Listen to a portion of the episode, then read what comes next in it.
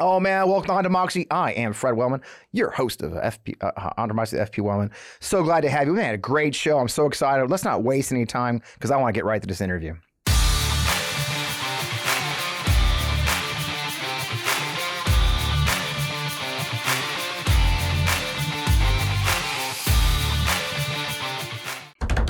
Man, welcome back. I still am Fred Wellman. It's been 30 seconds, I know. This is On to Midas FP Wellman right here on the Midas Touch Network and wherever you get your favorite podcast. Remember, as always, to like, share, leave a comment. You know, I stay up late Friday night and Thursday to talk to you guys, so please make sure you say hi to me. Otherwise, I get lonely. I'm just sitting there drinking in my house by myself. Nobody wants that. Nobody wants that. so in the meantime, I'm so excited. Man, it's crazy as always. You know, I, every week I say I've actually been changing a little bit, but every week I say it's been a crazy week in Washington. It's just crazy everywhere now, right? I mean, we're, we're in the world of an alternate reality. It feels like sometimes. I'm on the way to the studio today. I saw a story that basically Trump did a filing with Judge Chutkan in the D.C. January 6th trial, and, and he just said, "Well, you know, I'm just going to assume this is going to be held, so I'm just not going to participate anymore." Like, you know, it's just it must be so cool to be able to just decide you're not going to participate in your criminal trial, but that's the reality we live in. And I couldn't think of a better guest this week than someone who's spent a lot of time diving into the world of alternate reality on Fox News than Brian Stelter. So, Brian, welcome to the show.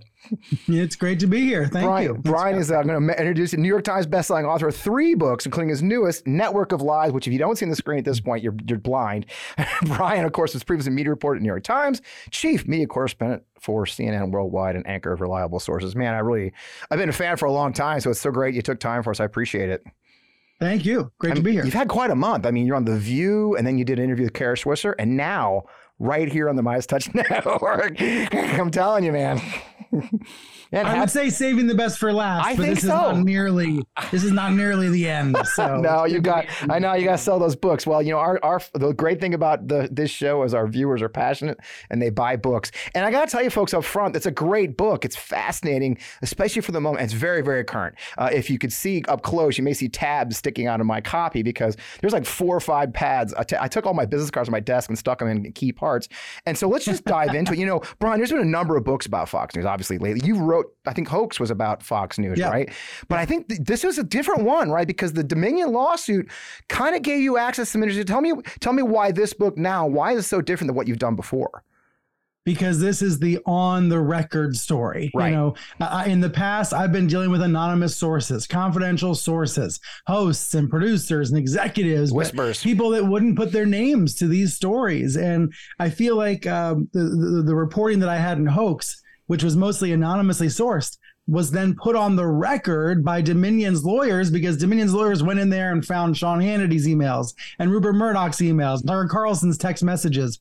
So all of a sudden, we had this incredible treasure trove of documents from inside Fox, and I felt like I had to put it into a book. And it wasn't easy to find this stuff, right? I think it, it, it's it's all buried. I mean, we all know lawsuits. I, I know lawsuits exactly. very well. you know, it's it's not like you can That's Google it, right?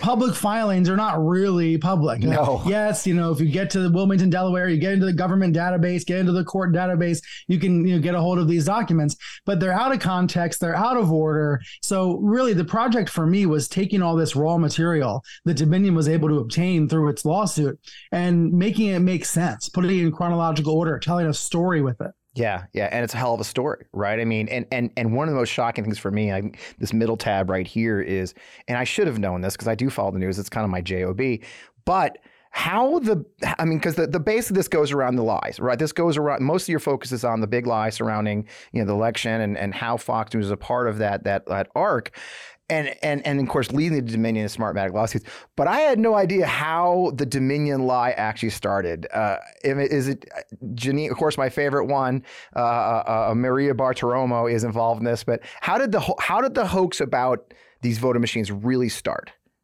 Right. Right. It really started the same weekend that Biden was projected to be president elect. Yep. You know, if you think back to November 2020, instead of election night, we had election week. Oh, I remember. remember it went on for four or five days. And it was pretty clear by Saturday morning Biden was going to be president. That's when all the networks made the projection. And on that same day, the same day that people in New York and LA and DC and other people are going to the streets celebrating Biden's victory, you had Maria Bartiromo emailing with Sidney Powell, the Trump aligned lawyer oh, uh, who recently pled guilty in Georgia. Sidney Powell had received this batshit crazy conspiratorial email from a random woman in Minnesota who, by her own account, had wackadoodle ideas. And in this conspiratorial I that's the subject. email, The, the header you used on the chapter was wackadoodle, if I remember correctly. It's, it's wackadoodle. And yet, it's this rambling email full of ideas about Dominion and Nancy Pelosi and voting machines and hacking. And because this random email is what Sidney Powell and Marie Bartiromo want to believe, they want Yeah. to believe Trump has a chance. They they want to believe maybe he won. They want to believe maybe he can hold on to power. Uh, Sidney Powell sends it to Maria. Maria sends it to Eric Trump. And then the next morning, Sunday morning, uh, Maria Bartiromo basically she appears to read from it almost word for word on the air, setting Sidney Powell up to defame and smear Dominion. So you have a situation here where you know it's a TV host and a guest who are in cahoots, who are Yeah. colluding to present this conspiracy theory alternative reality about what really happened with the election. And i think it's important fred because the big lie didn't just it didn't just come out of nowhere trump didn't just you know conjure it up out of thin air right. it was made to happen it was given to him by people like sidney powell maria bartiromo Yep. And it's something I've said a lot about Trump is I had um oh gosh, my, there's so many guests on the show. We had a wonderful guest a, a few a, few a few months ago, and he said very well that in many ways Trump is a reflection of what he's hearing. You know, it, his whole style when he gives speeches, he he sees what people are saying, that becomes his thing, and and that's what this is. He, none of his ideas aren't original, but they are tested in these speeches and these things, and he's getting them from Fox News and elsewhere. And that's the case here, right? Where what he wanted to hear was handed to him right on his favorite TV channel, and he went from there and ran with it. Right? It's it's he's more of a I don't even, I don't know the right word, Forrest Gumpian, I guess. you know, a parrot, a puppet. He's just Yeah. he repeats what he's hearing. It is oftentimes what he's being told by Fox. He's and look, that was the point of hoax in 2020, which I, I reassert in Network of Lies. Trump, yes, he was boosted into office by Fox. He wouldn't have won the election without Fox. Yep. But once he was in office, he was misinformed. He was disinformed. He was deceived by his friends on Fox. You know, I make the case in, in Network of Lies that, you know, the red wave of 2022 that didn't materialize, right? There are all these uh, situations where Trump and his fans are misinformed by their favorite network. And and certainly, you know, that's what happened with the election in 2020.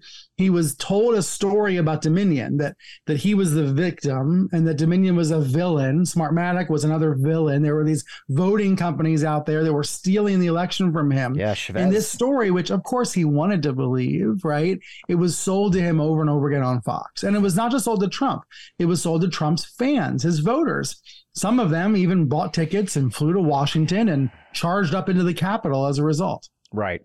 I mean, and, and it all goes from there is that that that ecosphere, that, that that echo chamber, if you will, of, of of repeated lies and repeated lies. And and you know, I I was a, I don't know if you know, I was a I was a public affairs officer in the army. That's what I my last job was. General Petraeus decided I should be a spokesman because I'm I'm good on TV, I guess. and I ended up, you know, kind of getting involved in that. And I'm passionate about the media. I'm passionate. You know, I I I, I learned. A matter of fact, my, one of my first big assignments was Iraq. Uh, talk about a baptism, a little baptism of fire in 2005. I learned Mhm. under great media giants like John Fisher Burns, two-time Pulitzer Prize winner from the New York Times. If you remember, he was the Fish Farm Bureau chief for Yeah, John New York Burns, yeah. Times. John was amazing guy, tall guy, crazy, classic journalist. Looked terrible all the time. Hair was crazy. Hadn't lived in the United States like ever, you know. And I remember going on to you know bases with John. He'd like take me under his wing and say, "Ah, you're an idiot. Here's what the real story is." You know, and that's why I have much love. And and and as part of that, when I came, when I came back from Iraq the first time, when I found out I was going to be spokesman, actually, Kyra Phillips and I become friends. I spent the day at CNN with her. She kind of wanted me to show me how things work, and I went to the morning meeting there, the production meeting where the stories were talked about from New York. I was in Atlanta. You know, the, everybody came in and kind of decided what the stories were for the day. There was a whole process of the Mhm. story development. So I'm always baffled by how that doesn't happen at Fox. I mean, I mean, you literally said in one segment. I remember it, it just caught my eye as I was reading it. Like Fox, I think it was an offhand comment from you in the book, which was about Tucker Carlson and how his producers look at the news and decide what to be angry about that day. Where where is it going wrong? I mean, why? I'm baffled by how system there's there's is there a system and how does it allow so much trash to flow onto their network?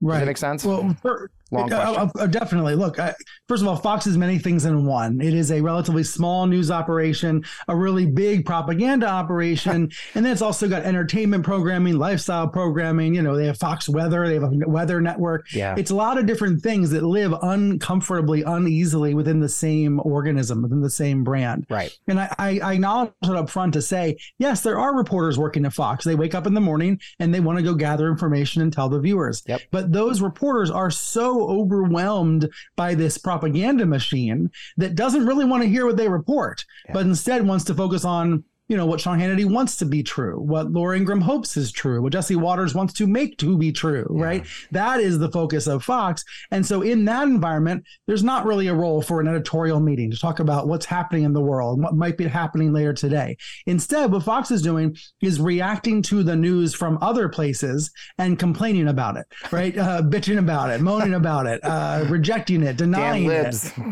yeah exactly i mean that's that's largely so it's really a you know we think about cable news as being a news thing but it's really talking about the news that's what fox does they talk about the news they complain about the news they make up their own news uh, gosh you just remember the recent example out of niagara falls day before thanksgiving fox go. goes on and claims that it was a terrorist attack Yep. when in fact there was it was a tragic accident a, a man and a, a husband and wife their car out of control exploded by the border checkpoint Yep. Fox was telling viewers for hours that that was a terrorist attack. Yep. And, you know, eventually they had to walk it back. They were kind of embarrassed, but no one said sorry. No one got in trouble. Wow. A- And, the reason that can happen on Fox is because there's not a system, because there's not, as at CNN, an Atlanta based standards and practices department Right. where they vet information, where they talk about the sources. Now, just because you have a system, things still go wrong. I made mistakes at CNN. Everybody makes mistakes. Yeah. But at least they have a system to try to check what's true. And at Fox, there basically is none of that. It is really, you know, it's it's a system. It's the system they have is to try to elect Republicans and destroy Democrats. It's as simple as that. Yeah, I've I've been I've had fact checkers from Fox call me when, in, in previous roles. If you remember, you know, I was I was the executor of the Lincoln Project, so that was super fun. and, and we had um, I think we counted it when the big scandal broke with John Weaver and other scandals because they created my my my colleagues created three more scandals. I think we had nine straight days of being mentioned every hour on the hour on Fox News and 45 days straight of, of negative news. It was great. Uh, but yeah, their fact checkers are like these, this, you know, is it true you went bankrupt and, and shouldn't be in charge of anything? It's like, I'm just going to ignore your call with thanks. you know, it, it is a very different animal than a news organization that I would expect.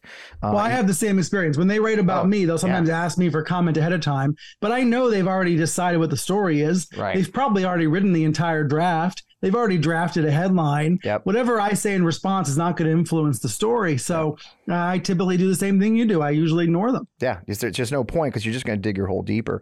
Now, Right. so we started this thing. You know, the Dominion lawsuit was a gold mine, and a lot of came out. of That's where a lot of the material came from. Now, I guess Smartmatic's lawsuit is starting in. It's taking a little longer. Um, what's the difference? I mean, it, it, I think a lot of the average American doesn't understand what the difference between these lawsuits and what what we should expect.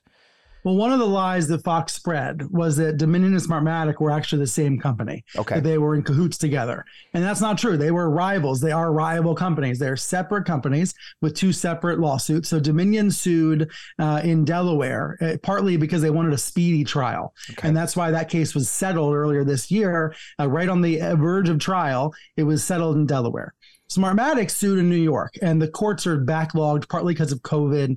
Uh, that case, if it gets to trial, won't get to trial until 2025. Oh wow. But the Smartmatic case is progressing with the discovery process, the same process that Dominion used to obtain all those emails and texts. Smartmatic is now going through the same process. They are uh, holding depositions. They recently, the lawyers recently deposed Rupert Murdoch. So, you know, in the words of one source, we get a second bite of the apple. The Smartmatic feels like they're able to learn from what Dominion found and then go and find even more from inside Fox. Yeah. So that's what they're doing now. And you ask, what's the difference between the cases? Other than the jurisdiction and the speed of the trial, here's the big difference. Smartmatic, I would argue, has an even stronger case. and here's why. Smartmatic, you know, uh, was only operating in one county during the 2020 election. Okay. Smartmatic has contracts all around the world, but in the United States, only one county and it was Los Angeles County. Oh yeah. And I don't think anybody imagines Very purple. Trump could possibly won. very, LA very County, purple right? county. Yeah. So it's like, as the lawyer for Smartmatic said to me, he can get up there if there is a trial. He can get up there and say, "I can prove everything Fox said about my company is a lie because of one simple fact: we were only in L.A." And I, so that's really interesting. And by the way, that's probably why it's not going to go to trial. Right. This is probably going to get settled, just like Dominion got settled. But Smartmatic doesn't want to settle until they've deposed everybody, until Yeah. they've read all the emails. They Yeah. want to get as strong a case as they can. And like Dominion, they want to force some of it out into the public domain. Because I think for these companies that get smeared, the money is obviously a lot of the victory, but so is public accountability, Yeah. making sure that the truth gets out there after all the lies. And that's that's what we see. I think I think that if we talk about these law if legal cases, we talk about what's happening in New York right now. I mean, they are wep- I mean, our opponents. I, I will say my opponents in my case because I could say that um, are. I mean, I don't know if you know, Brian, I'm being sued by Mike Flynn for 150 million dollars over three tweets. Okay. You know, and I'm not the only one. He has sued many people. Um, you know, Ric Grenell has sued people. Kash Patel has sued people. Kash Patel is actually funding. You know, he literally says, "I'm funding lawsuits against our opponents." Um, they are using the legal system very. They are, if you, the, the true weaponization of our legal system is to is to shut down this free speech. I'm, so, Hmm. I, I guess I, I'm I guess I'm surprised Fox let it go this far. But what you're saying is Smartmac's not going to let Smartmac's going to let. They're like a dog on a bone right now, aren't they? Smart Smartmatic doesn't want to settle Good. until they've achieved accountability. And the same thing with Dominion. Like people Great. wonder why didn't Fox throw money at Dominion two Yeah. years earlier? Well, even if they had, uh, Dominion didn't want it yet because Yeah. Dominion wanted a really important piece of this for Dominion, as I, I read in the book, was having all this stuff become public. They wanted a four, and the truth is, and like I, I can say this, Dominion's lawyers won't admit this. Some of what they pushed into the public record didn't really involve the case. No. It didn't really matter that Tucker Carlson was texting his friend saying, I hate Donald Trump. Yeah. Like that didn't actually affect the outcome of the legal battle, but it was juicy. It drew attention to the issue and it drew attention to the fact that Tucker Carlson was saying one thing privately and another thing publicly. And that's what Dominion wanted to expose. And I'm glad they did. And now Tucker Carlson works at Twitter. uh, you know, and, and- yeah, I, yeah, he's, I guess he's unemployed like me, but he seems a lot more desperate to be out there making movies and videos and Yeah. posts and all that. He, Yeah. He's releasing an interview with Alex Jones this week. I mean, how much lower can he sink? Oh, I, I think he'll find more. You know, and, and you know, it feels like in many ways Tucker is a segue into that is become sort of the id of the MAGA movement in many ways. I kind of, you know what I mean? It feels like in a lot of ways, you know, I know you noted in the book that you, you casually mentioned his producers, as, as I said, going through to see what we'd anger about. But Yeah. you also mentioned elsewhere that you've known him for years. I mean, you've known Yeah. Tucker Carlson. oh, Did you say 20 years in an interview? You've known him for 20 years already? Yeah, I've known him since 2004, and that's Jeez. partly because I was mostly because I was a cable news blogger. I had a blog about cable news back in the day. He was a host on CNN, then MSNBC. Of course. He and I became friendly. He even donated to my blog. We had dinner. He put me on his show. Yeah, we had a friendly relationship. He look, I, I was always aware of the transactional nature of it, though. He Sure. he was always courting reporters, especially media reporters, people who covered him. He wanted to be viewed in a positive light. He wanted positive press, uh, and you know, so there was it was obviously a transactional relationship. But I feel like I at least was able to to to to measure the man's character a little bit. Yeah, I can see that. You know what? Let's take a quick break for a couple of our sponsors and then we'll pop back in. Heart health and staying healthy, especially when you have a family you want to spend time with, is so important. So important. So, we could all benefit from heart healthy energy. Now, one of the best ways to get some by supporting your blood pressure and circulation. SuperBeets Heart Chews are an easy and convenient way to support healthy blood pressure. They're plant based and stimulant free, so you get a green boost without the jitters of caffeine. Paired with a healthy lifestyle, the antioxidants in Super Beets are clinically shown to be nearly two times more effective at promoting normal blood pressure than a healthy lifestyle alone. Super Beets Heart Chews are incredibly delicious and so much better than any alternative supplements out there. I take my Super Beets Heart Chews each morning, and it's really kickstarted my morning routine. After taking my Super Beets Heart Chews, I feel like I have more energy and I'm ready to take on the day. Super Beets is the number one doctor, pharmacist, and cardiologist recommended beet brand for cardiovascular health support. It's blood pressure support you can trust. Super Beets Heart Chews support healthy circulations, so you not only get blood pressure support, you also get productive, heart healthy energy without the crash. Now, Double your potential with SuperBeets Heart Chews. Get a free 30-day supply of SuperBeets Heart Chews and 15% off your first order by going to super getsuperbeats.com and using promo code FRED. That's getsuperbeats B E E T S dot com code FRED. Check out HumanN SuperBeets. You won't regret it. Did you know poor sleep causes weight gain, mood issues, poor mental health, and lower productivity? Sleep is the foundation of our mental and physical health and performance in our days and having consistent nighttime routine is non-negotiable. And let me tell you, when I don't get enough sleep, trust me, you do not want to be around me the next day. Introducing Beam Dream. You know, we've been raving about Beam's Dream Powder, their healthy hot cocoa for sleep. And today, my listeners get a special discount on Beam's Dream Powder, their best selling healthy hot cocoa for sleep with no added sugar. Now, here's the best part it's available in some delicious seasonal flavors like cinnamon cacao, sea salt caramel, and white chocolate peppermint. Better sleep has really, honestly, never tasted better. Dream contains a powerful, all natural blend of reishi, magnesium, L-theanine, melatonin, and nano CBD to help you fall asleep, stay asleep, and wake up refreshed. A recent clinical study revealed that Dream helped 93% of users wake up feeling more refreshed, and 93% reported that Dream helped them get a more restful night's sleep. You just mix Beam Dream into hot water or milk, you stir or froth, and enjoy before bedtime. I personally tried Beam Dream, and it certainly lived up to the hype. It was delicious, and I had a really lovely nighttime routine with it. And second, and most importantly, honestly, it helped me fall asleep and stay asleep. Find out why Forbes and New York Times are all talking about Beam and why it's trusted by the world's top athletes and business professionals. If you want to try Beam's best-selling Dream Powder, take advantage of their biggest sale of the year. Get up to 50% off for a limited time when you go to shopbeam.com slash Fred. This discount's auto apply to checkout, so you don't need to worry about the code. Just shop B-E-A-M.com slash Fred for up to 50% off this great seasonal sale. Man, Beam, thanks for being a sponsor of our show. Great. So in that way, I mean, so tell me about that transformation. I mean, because now, I mean, Tucker's really changed. I mean, I, I, I, I, mean, he was always, we always knew this is Tom Tucker, but what, what happened these last five, six years, I think, well, I guess eight really since Trump came along is really a unique transformation to the point of, um, I don't. Is it the bubble he's in? I mean, is it is it is there a yeah. feedback loop driving this, Brian? Can, can you give me some insight on what drives what has become this persona that is Tucker Carlson? I think bubble's a great word for it. I, I, think he has become radicalized the way that many Republicans have become radicalized in the United States. That's true. Uh, partly by relying on uh, I don't want to call them news sources because they're light on news and they're heavy on propaganda, relying on media sources that confirm their worst beliefs, worst biases, sometimes prejudices. And, and, and is that bubble, that filter bubble experience where you're only hearing what you already believe to be true. You're only having it reinforced all the time. You're only being told the worst about the people that you perceive as your opponents. Uh, it becomes a scary, becomes a self fulfilling, becomes a self sealing environment, you know?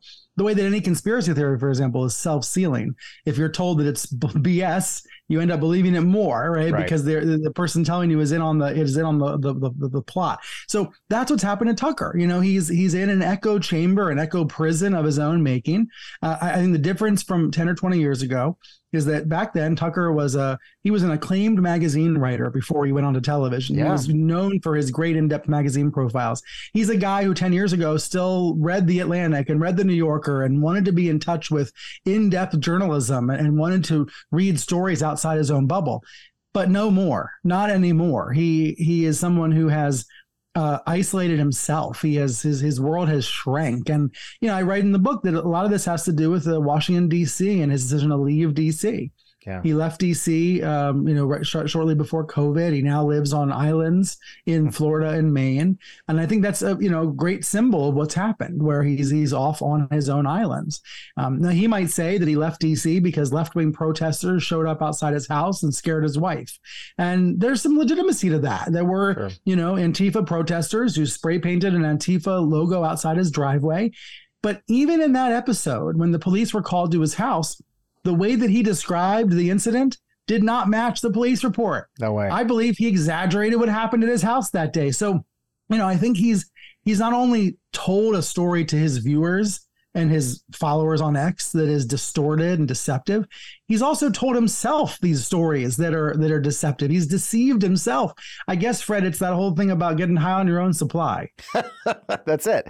And and he keeps on creating new ones. Right now, he's got this relationship with Elon, and and and and and of course, we know what X has become in so many ways that toxic that toxic feedback loop that is that that so many of them crave. Toxic feedback loop. And it's a sad thing for me to observe as someone who respected him as a broadcaster who viewed him as a talented journalist a long time ago. And now i look at him and i say how do i make sure that doesn't happen to me? How do i make sure that i don't uh, fall fall down a rabbit hole and just only want to believe the worst about my fellow Americans. I mean, he's at the point now where he's he's selling so many lies to people yeah. um, that it, you know, if I if I was sitting with him, I feel like I could, you know, would, would I be able to break him of it? Right? Would I be able to look at him and say, you know, that that's BS, right? And I don't know. I think maybe he's too far gone. Yeah, that it's a question we did ask ourselves a lot at Lincoln Project, right? Was is is this a belief? Do the people really believe these things, and how do we break back from that? You know, and and it goes to it, it, it's a nice place to talk about this this belief system we've created, and the, and I would call it the propaganda networks. I've had Ruth Ben-Ghiat on the show. I've had a number of mm-hmm. experts in the authoritarian rule, and and and and I saw an I saw an article just yesterday I think about how actual economic reality compared to public perceptions of it. And I, I, think of that. And I also think about polls talking about how 40% of Americans believe that, that the Biden, President Biden did something corrupt when there's no evidence whatsoever to back that up. But there's this constant flood of negative economic yeah. news, negative stories right. about, but right, right. And, and, and the Biden crime family, they, they've done such a brilliant job. You've been in this business a long time, Brian. Is this a new phenomena? And it, how is should we all be terrified as I am about that? I mean, what's your feeling about that? That yeah, that, I'm looking up the page of the book where I oh, get into this because I when you oh, mentioned oh, Biden sorry. crime family, yeah, I, I think that's a critical point. I think it's important to recognize that that Fox succeeded when it comes to Biden.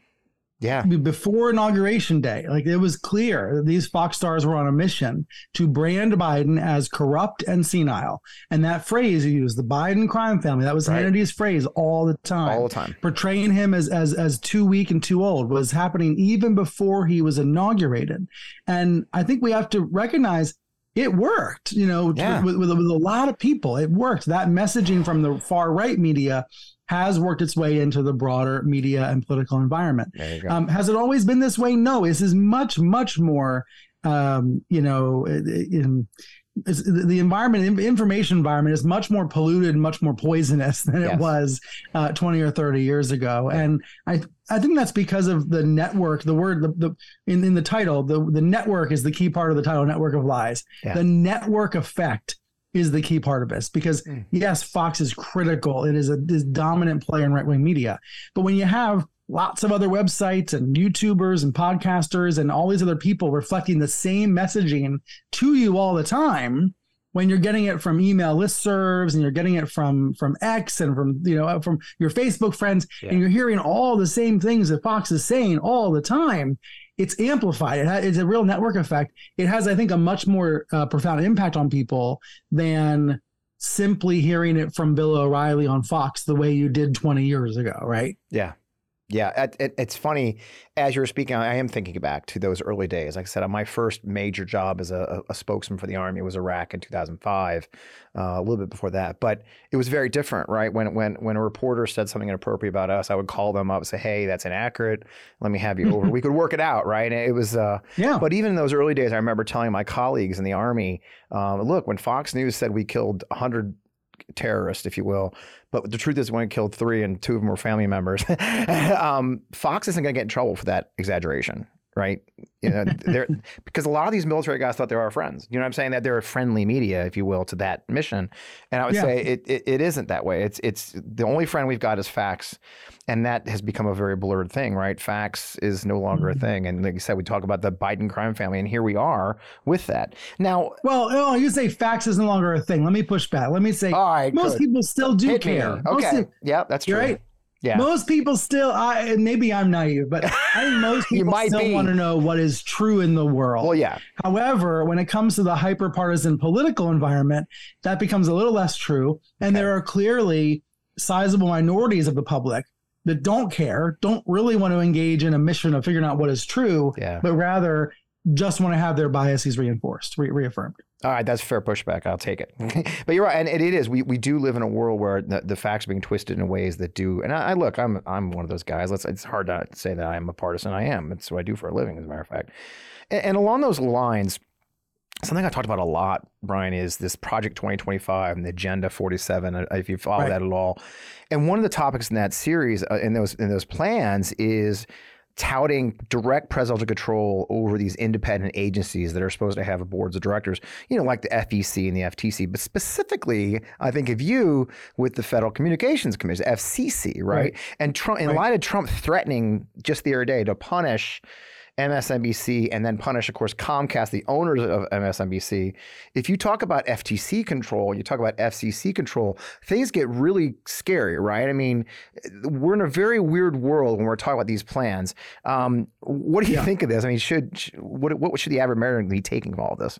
Right. You know, I just I just published a piece uh, this week for Nieman Lab about this, and the, the title Nieman. is "Media Owners Are in the Crosshairs Yeah, as Trump Craves Retribution." I There you think this. The, I I wanted to focus on the ownership point here, because whether it's Lachlan Murdoch, who's the CEO of Fox, Yeah. or whether it's David Zaslav, who's the CEO of Warner Bros. Discovery, my former home at CNN, Yeah. uh, it's going to be the owners that are going to be tested, just like the individual journalists, Hmm. because it's the owners who have a lot on the line uh, for these businesses, uh, reporting to shareholders, and uh, they're going to have to be a part of this firewall, a part of this heat shield yeah, against what Trump is threatening, what he's promising, yeah, because that's what he's doing, right? He's promising to his voters to punish the media. Um, I, I think the dynamic we're looking at when we talk about the 2025 agenda, this Project 47, is that whatever he said in the first term, whatever words he uttered, whatever threats he made, there's going to be an attempt to translate it to actions Right. in the second term. Right. And to surround himself with people who will make those actions happen, right? Who Yeah. make those words turn to actions. Uh, that that seems to be what we're hearing, whether it's the FCC or other agencies. And and I, so I think this is a challenge for owners as well as journalists. It's a challenge for executives as well as for reporters. Uh, what are you going to do? How are you going to stand up to this? Uh, what are you going to do to well, and and not just stand up to it. How are you going to inform the public Mhm. of the stakes Yeah. before election day? So I guess I guess we would take it in two parts, right? yeah. It's are you going how are you going to inform the public of these of these dangers, and then what are you going to do to stand up to it? And you know, I think for different companies, there's going to be different answers. But when I look at it as a media reporter in the media realm, that's how I'm approaching it.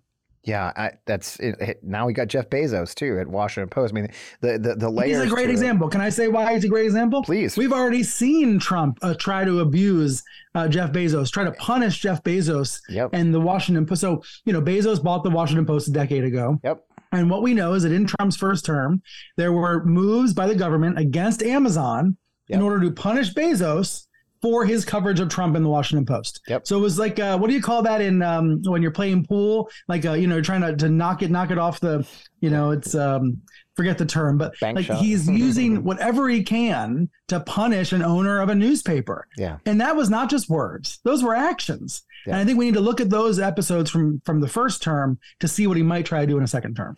and there won't be guardrails this time. There won't be a you know because because of Project 2025 and and as Agenda 47, which is very clear that he will seed these departments with his own zealots and acolytes. Those guardrails are professional civil service people who will say no, that's illegal, that's no good.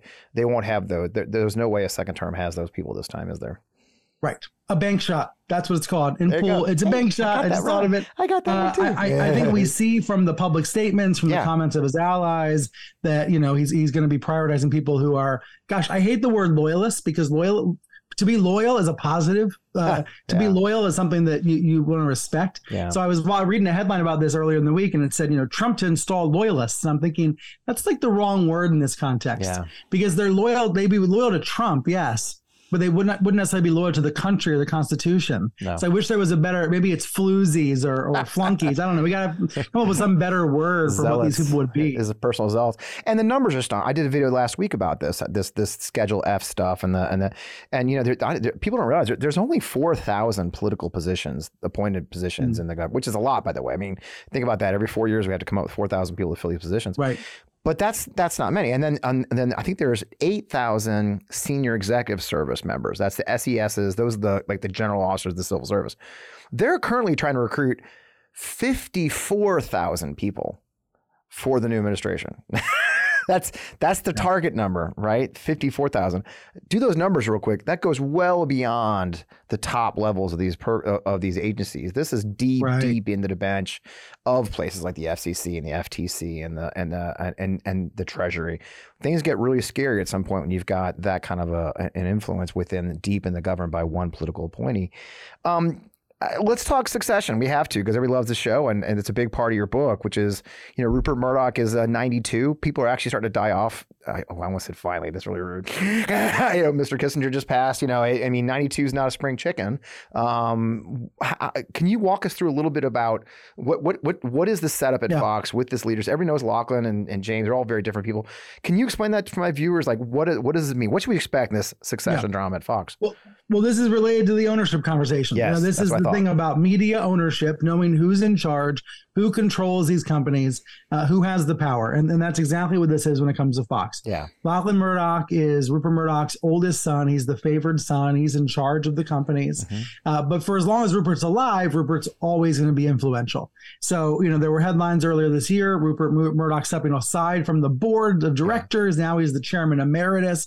People wonder, what does it mean? Well, what it means is that Rupert's trying to signal to the whole world that he wants Lachlan to stay in charge. It's important for Rupert to signal that because when Rupert dies, there will be a battle for control. There will be a power struggle uh, for the for the soul and the heart and the finance and the and the bank account of Fox Corporation. Yeah. Uh, and that's because there are uh, four siblings that are involved in this. James and Lachlan are two of them, and then there's two uh, sisters, uh, half sister Prudence and sister Elizabeth. Okay. And basically, the four these four children, these four siblings, they each have a vote uh, for the future of Fox and News Corp. In the event of Rupert's death, it's going to be a four person decision about what happens Oh, to these wow. assets. Wow. You could imagine a situation where James, who's a more liberal, more moderate son, he has a vision for Fox News that moves it in a dramatically different direction. He hates what Fox has become. He thinks the primetime shows are poison. Yeah. His wife, Catherine, feels the same way. So he can't do anything about it when his dad's alive. But when Rupert passes away, James can step in and try to take control. He can try to make a deal or take over Fox News. He can try to outvote Lachlan with the help of his sisters. Nobody really knows what's going to happen. And that, that is why it's like succession. It's impossible to know Wow. how it plays out. I mean, goodness, by the time Rupert Murdoch dies, maybe someone else will already own Fox Corp. We just don't know. Yeah. But I think the important detail for your for your viewers, Fred, is you know Lachlan is conservative. He doesn't like Trump, but he's conservative. James is the wild card. He hmm. he would actually affect regime change. He would he would overthrow a lot of what you see on Fox News today. That's a, a dream we can all have, I think. You know, and and and and I think we'll leave on that on that back again. Going to the afterword of the book, which I, I try to read. You know, and you did bring up a story that I followed very closely for MeidasTouch about this fake, Yeah. the fake homeless veterans. If for those who don't know, there was a story a few months ago where, and by the way, your book's so damn current, Brian. there was just a few months ago where the story came out upstate New York that um, because of homeless, uh, because of whatever immigrants being shipped upstate, they kicked veterans out of this hotel, out of their homeless veterans, and, and it was a huge story. And Fox played that. And in the end, the, the long and the short of it was all fake. The the woman who had started it was lying. Um, but but the Congress, the, the state rep who supported her, got himself on TV. you know what I mean? I mean, it was Yeah. it ended, and and I guess for me, and it's funny that you you you really use it as an example in the afterward of the book that. You know, even in spite of all this, nothing's really changed, right? And and and it was funny because I used that. I think I literally said that in my video for MeidasTouch. It just shows that Fox News is still a network of lies. I mean, where does that leave us? I mean, you know, Yeah, when it comes to defaming voting technology companies, I think you know Fox has learned a lesson—a very, a very specific lesson, right? right? Like they, they, instead of saying Dominion, they'll say that evil voting company. Like they just won't say the company's name, right? So like, they've learned a lesson in a very narrow way. It's, Yeah. it's almost like not allowing Trump on for live interviews. They only tape their interviews with Trump now for Right. legal exposure reasons, but he's still on and he's still lying. Um, so I think the, the story about the the alleged vets kicked out for migrants that didn't happen. Right. It goes to show that when Fox sees a story like that, which came from the Murdoch-owned New York Post, Yep. uh, a story that's too good to be true, too terrible to be true, they will still jump on it. They will still run with it. And then the most revealing part is once it fell apart, once reporters from real outlets did real reporting and found this really Local? wasn't true. A local newspaper, by the way. Just Local, those are the local Mid Hudson yeah. News. Yep. Laura Ingraham came on on a Friday night and tried to bury the correction and said, quote, the group behind the claim made it up. We have no clue why anyone would do such a thing. and of course, Fox's breathless coverage was exactly the reason why someone would do such a thing. You know, That's like the, you know, the, there's there's a sucker born every minute at, at Fox, and uh, I'd like to think that they learn from these lessons, but they don't. Not unless they have to pay hundred million dollars in settlements. They don't learn, and and ultimately, I think it's about supply and demand. It's Yeah. it's not just that they are supplying th- this nonsense and noise. It's that there's a demand for it Mm. from their audience. It's that they have an audience that they've that they've uh, nurtured for years, that they've deceived for years, that want to be lied to. Yeah. And unfortunately, that's the harder part of this that we all have to wrestle with. Um, why why do so many people want to believe uh, these these crazy stories? Yeah. And how do we do that? And how do we? So I guess we'll end with that. How the hell do we save our democracy from all this, Brian? I mean, I mean, this this this really is democracy destroying, democracy endangering stuff. When we have such a virulent, essentially propaganda machine that is so very effective. You know, I, a congressman says something on the chain. It, it's. I mean, I joke about all the time. These these elected representatives, on the Republican side, they, they got that sweet sweet fox hit out of it. They'll say something crazy on a committee meeting, and they'll be on Hannity eight hours later. It's just it's like a one for one exchange. Craziest shit you can possibly think of on TV on the committee. Eight hours later, you're on Sean talking about those crazy libs. I mean, how do we as pro democracy, because that's what this is, MeidasTouch and, and, and on democracy, we are, Yeah. we're, you know, hardcore pro democracy. What does that leave us for? How can pro democracy forces fight back? And then I'll let you go. I think number one, public pressure does make a difference. Okay. Public pressure does matter. Um, whether it's the protesters who stand outside Fox headquarters on Tuesdays, uh, whether it is uh, bloggers who are pointing out the uh, lies and uh, you know and, and, and nonsense that's online, Yeah. whether it's on social media sharing these clips that show the hypocrisy of Fox, uh, whether it is people uh, pestering and, and, and demanding change from Lachlan Murdoch directly. This stuff matters. Uh, it's it's tempting to think that it doesn't. It's tempting to think that no one there is capable of shame, that they don't even notice what's said about them but they do. Like, Yeah. take it from me. Uh, you know, I still talk to a, a number of sources at Fox, number of hosts at Fox.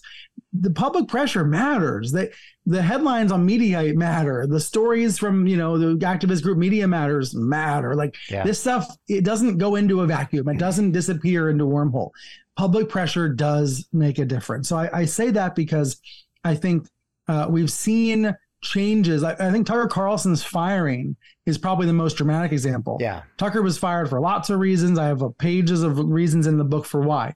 But one of the reasons why is Lachlan Murdoch didn't want the headache anymore. Yeah. And why were there headaches? Well, it's because advertisers were repelled by him, because all people were pointing out all the conspiracy theories. Like that stuff matters. The outside attention does matter. And then I think um, number two, most Americans don't want to live in an autocracy. No. Most Americans do not want this country to backslide Right. uh, away from democracy any further than it already has. However, many Americans may not know the stakes. They may not know what's in front of them. They may not know what's coming. And and so I, I think there is where I, I tell me if you think I'm wrong. Uh, there's like an information gap that we need to help fill, uh, where you've got a lot of good, decent people who don't want to see any dictator or any any form of government that any in any direction like that Yeah. but they may not know what's coming. They may not know what's being promised by certain candidates. They may not know the stakes of this election.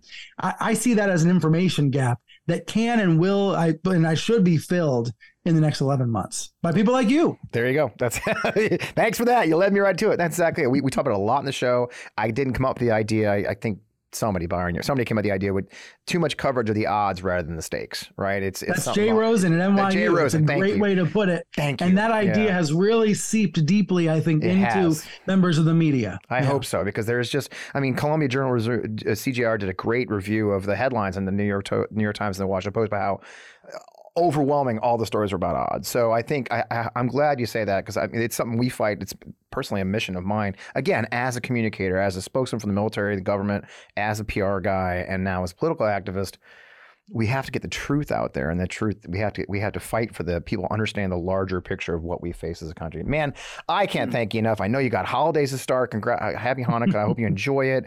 Um, I, I, you. I didn't want to let you go without saying i, I, heard, I understand your mom passed away last month and and i just uh, so sorry for your loss and know how hard that is no matter what age you are. So uh, you've had a heck of a month. Thank you. you know Well, so you know, she taught me everything I know about any any writing talent I had, uh, any writing talent I have came came from her. So wow. uh, it's been it's been sweet in a way to be out here promoting a book because I feel like uh, I can I, I- feel her presence uh, when I'm doing it. So thank you, thank you well, for that's saying that. That's lovely. Well, enjoy your holidays. Thank you for joining us. I, I just, it's just a joy to finally get to connect with you. Thank you so much. Thank you, thanks so much. And good luck with the, and by the way, before you go, Network Lies now available everywhere, right? I got it at Amazon. You got it. you know, That's be sure to get it. We got a copy. Our, our, our, our loyal viewers and listeners are good book buyers. So folks, pick up the book. I, I enjoyed it thoroughly. I burned through it so fast. It made my head spin. It's worth, it's worth the pickup. So Thank Good you. luck. Happy holidays. likewise. Thanks. Thank you so much. Man, that was fun.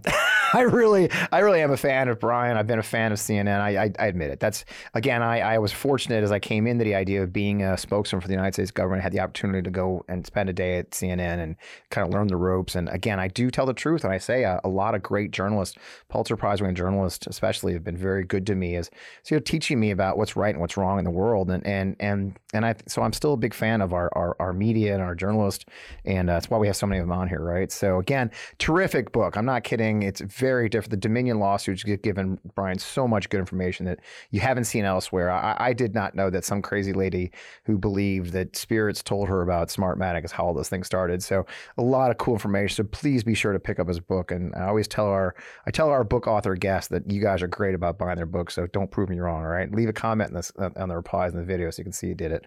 In the meantime, there's a lot going on. Obviously. Um, I won't try to sum it up. You heard me mention my, my little lawsuit thing.